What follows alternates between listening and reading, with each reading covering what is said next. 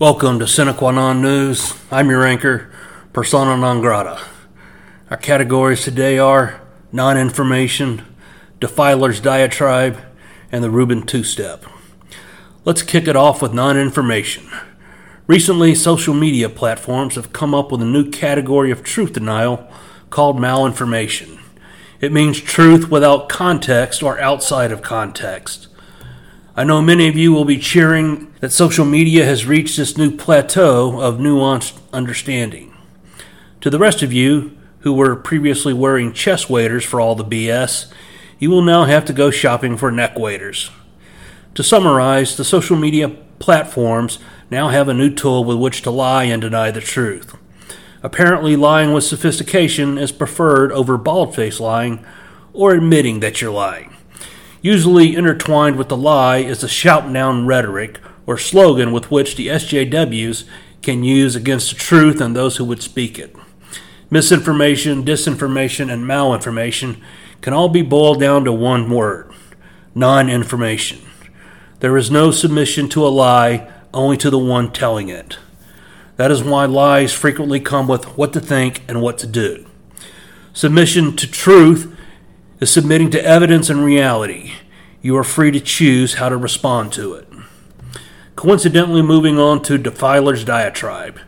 The opponents to Florida's law prohibiting third graders and younger students from being taught about sexuality, homosexuality, and transgenderism have labeled it the Don't Say Gay bill.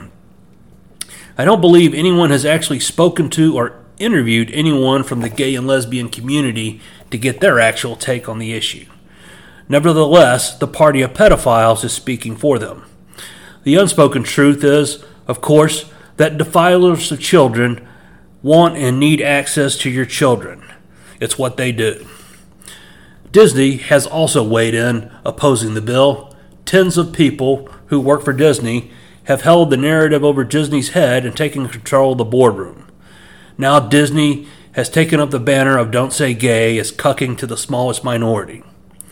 Incidentally, Disney was recently raided by the FBI with several employees being arrested for pedophile like charges.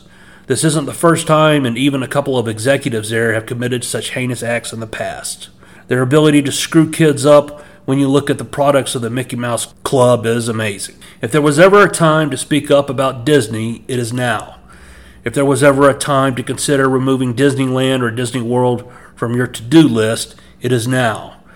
If there was ever a time to hold your schools accountable, it is now. The hostility towards children in today's world is epic. And now many people are trying to learn how to do the Dave Rubin two step. Dave Rubin is a gay conservative interviewer who was married and recently announced a surrogate birth of two children with his male spouse. Sorry I couldn't come up with a more condemning term than male spouse, but man wife sounds more insulting to me. This news sent his audience and conservatives in general into a tailspin, much to the delight of the liberals everywhere. I happen to think the situation is appropriate for today's environment. One of the reasons that a case can be made for introducing sexuality to kids at such a young age is because it has been legitimized legally.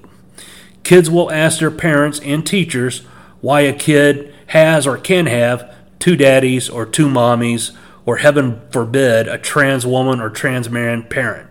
This is what happens when you confuse rights with privileges. People will die for rights and kill for privilege.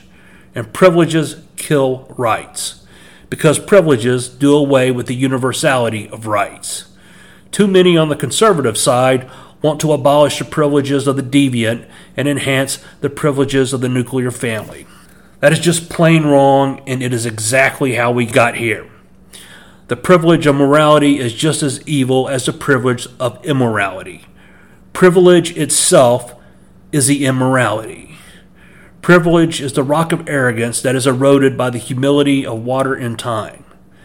And that is how you tell if a law is about rights or not. If it applies to everybody, then yes. If not, then no. Since these laws do not apply to single individuals, then it is a privilege and not a right. If morals or deviancy can't stand on their own and need to be subsidized, then they shouldn't stand at all. For Sine News, I'm Persona Non Grata. Please spay and neuter your politicians. Good night.